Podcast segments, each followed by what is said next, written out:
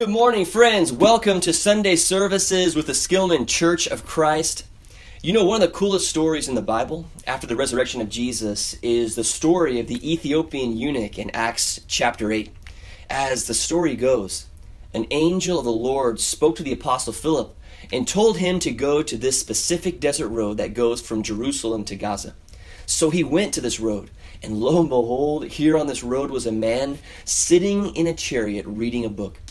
So the Spirit told Philip to go to this chariot, and, and, so Philip made sure his Nike sandals were on tight and began running beside this chariot. I mean, he's just running beside this chariot. I mean, who knows how fast they were going, but Philip is, is there uh, jogging beside this chariot, and he notices that this man was reading from the book of Isaiah.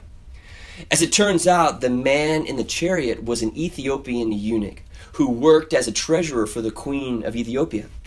He had traveled all the way from Ethiopia to Jerusalem to worship, and he was on his way home and was reading the book of Isaiah. So Philip, still jogging beside the chariot, says, Hey, hey, uh, do you need any help understanding uh, that passage? Well, the Ethiopian eunuch says, Well, yes, I do. I mean, there are some things in this passage they didn't understand. And so he began to read from Isaiah 53.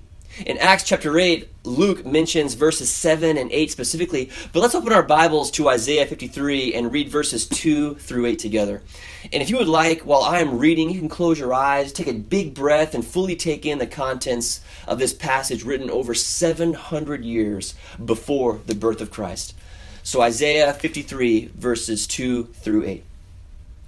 He grew up before him like a tender shoot and like a root out of dry ground. He had no beauty or majesty to attract us to him, nothing in his appearance that should desire him. He was despised and rejected by mankind, a man of suffering and familiar with pain, like one from whom people hide their faces. He was despised, and we held him in low esteem. Surely he took up our pain and bore our suffering, yet we considered him punished by God, stricken by him, and afflicted. But he was pierced for our transgressions, he was crushed for our iniquities. The punishment that brought us peace was on him, and by his wounds we are healed. We all, like sheep, have gone astray.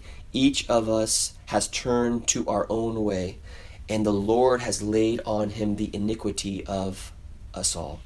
He was oppressed and afflicted, yet he did not open his mouth. He was led like a lamb to the slaughter, and as a sheep before its shearers is silent, so he did not open his mouth. By oppression, a judgment he was taken away. Yet who of his generation protested? For he was cut off from the land of the living. For the transgression of my people he was punished it's really it's no wonder the Ethiopian eunuch was having a hard time understanding this passage. I mean, Isaiah 53 is one of the most shocking, disputed, and discussed chapters in all of the Hebrew scriptures. In fact, Isaiah 53 has been called the forbidden chapter. Because a little over 300 years ago, Jewish synagogues stopped including this chapter in its yearly reading list because it caused too much confusion and generated too many arguments. To this day, in Jewish synagogues, when it's time to read and discuss the book of Isaiah, they will get to Isaiah 52 and they'll read about half of that chapter, but then they'll stop. Then the next week, they'll pick up in Isaiah 54 and completely skip Isaiah 53 altogether. For this reason, it's known as the forbidden chapter because it's so shocking, and at first glance, it appears to contradict other parts of the Old Testament. I mean, for example, if you were this eunuch and you began to read the Hebrew scriptures, you would begin to notice a reoccurring theme about a coming Messiah, an anointed one who will bring God's peace and justice back to the world. As the eunuch would read on in, the book of Isaiah, he would see that this Messiah will be the shoot from the stump of Jesse. This Messiah will cause the wolf to live with the lamb and will make swords into plowshares. And then when, when this gets to Isaiah 40, this Messiah will be referred to as a servant of the Lord and is the one who will bring peace to the nations. But then, when the eunuch gets to Isaiah 53, something shocking happens. Something unexpected. We read that this Prince of Peace will die, and not just any death, but a violent and unjust death. In fact, in verse 5, it says that this suffering servant will be pierced for our transgressions. I mean, literally, the Hebrew word means pierced through. It's a verb that communicates something coming in the front of one's body and going through the back. The language used here is intentionally describing a painful death. And this is the Messiah, the chosen one? I mean, how could this be? It's, it's no wonder the Ethiopian eunuch was confused. I mean, wasn't this servant, this Messiah, meant to end the violence, not die violently himself? And to top it all off, to make this passage even more confusing, it appears as though the violent death of the Messiah was completely voluntary and without struggle. I mean, look at verse 4. It says, He took up our pain and bore our sufferings. I mean, literally, this means He picked them up and put them on Himself. In verse 7, it says that this servant would be led like a lamb to the slaughter, but like a sheep before its shearers is silent. It says this Messiah did not open his mouth. I mean, man, if you were the Ethiopian eunuch, this wouldn't make any sense. I mean, where is the hope? If this chosen one was willingly was willing to die a violent death, how could this be good news? But then uh, Philip tells the Ethiopian eunuch about Jesus, and everything begins to come together. You see, the only way to make sense of Isaiah 53 is Jesus Christ. Jesus Christ is the missing puzzle piece. Jesus Christ is what gives meaning to this shocking passage. Without Jesus, this passage cannot fully be understood, but with Jesus as the lens, it all begins to come together. It's like that movie, The Sixth Sense, with uh, Bruce Willis and that small kid. Uh, I don't want to give it away, but but then again, you have had about 21 years to watch the movie, so I, I will give it away. But at the very end of the movie, we learn that Bruce Willis's character was dead the entire time. And when we realize this as viewers, everything starts to click. And the pieces of the puzzle mesh together, and at once it all begins to make sense. And if you watch the movie again, you can't watch it any other way once you know. I mean, Jesus Christ is what brings harmony and meaning to this passage. The idea that Jesus, the incarnation of God, came to earth, lived and died, and was resurrected it brings it all together. All this time, there have been questions about how this Messiah will accomplish the establishment of a new kingdom, a new day, a new heaven, and a new earth. But we can read that the Messiah will bring peace to the earth, but at the time, it wasn't clear how.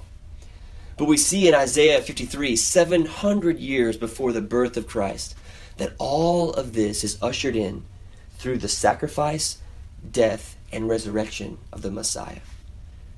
It wasn't through power, through armies or empire, or through a display of outward strength that this new day was ushered in, but rather we see in Isaiah 53 in the Gospels that this new kingdom, this the kingdom of God was ushered in through sacrifice, humility, silence, and death. It's like in that movie The Matrix again, I don't want to give it the ending away, but then again, you have had about 17 years to watch it. But the main protagonist, Neo, is the chosen one and is facing an enemy that keeps getting bigger and multiplying. And the only way for him to defeat it is to absorb it all and to defeat it himself through his own death.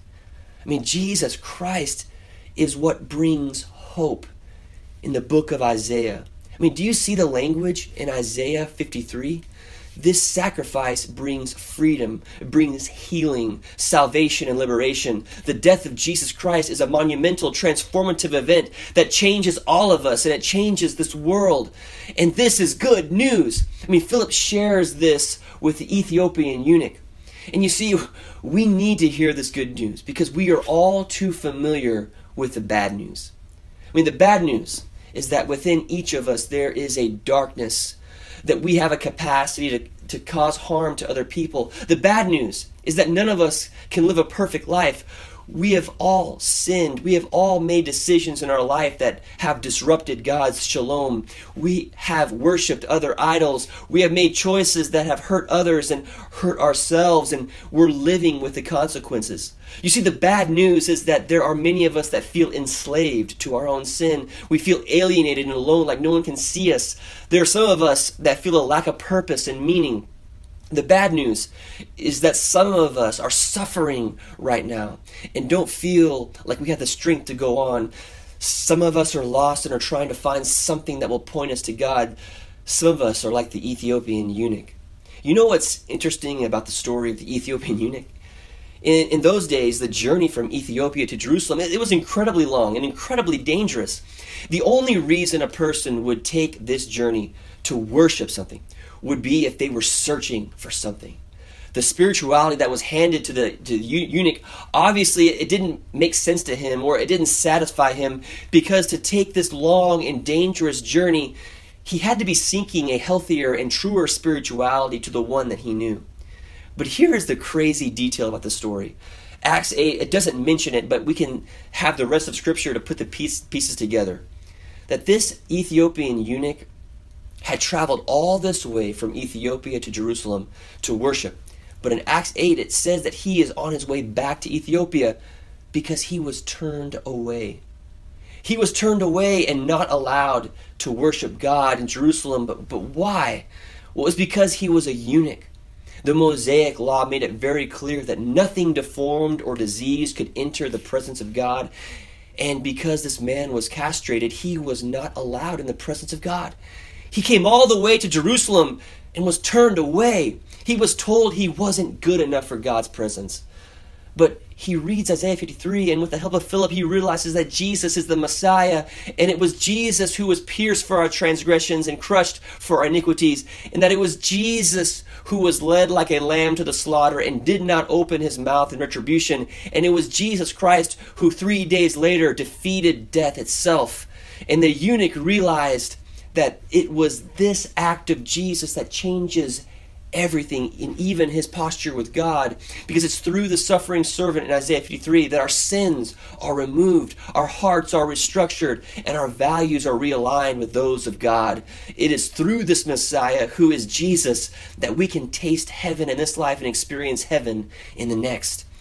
Through the suffering servant in Isaiah 53, we can move from bondage to liberation, from alienation to adoption, from purposelessness to having identity grounded in Christ, from suffering to endurance, and from blindness to sight. And let me tell you something. Some of us out there, we can relate to the Ethiopian eunuch. You, you may be searching for something. The narrative that you maybe have been handed may not satisfy you. It, it, you may have been told that you're not good enough, that there's something wrong with you. You may believe that your past decisions or who you are isn't worthy to be in the presence of God. But just like Philip had a message for the Ethiopian eunuch, Isaiah 53 has a message for us. And look at the screen when I tell you this. In God's eyes, you are enough.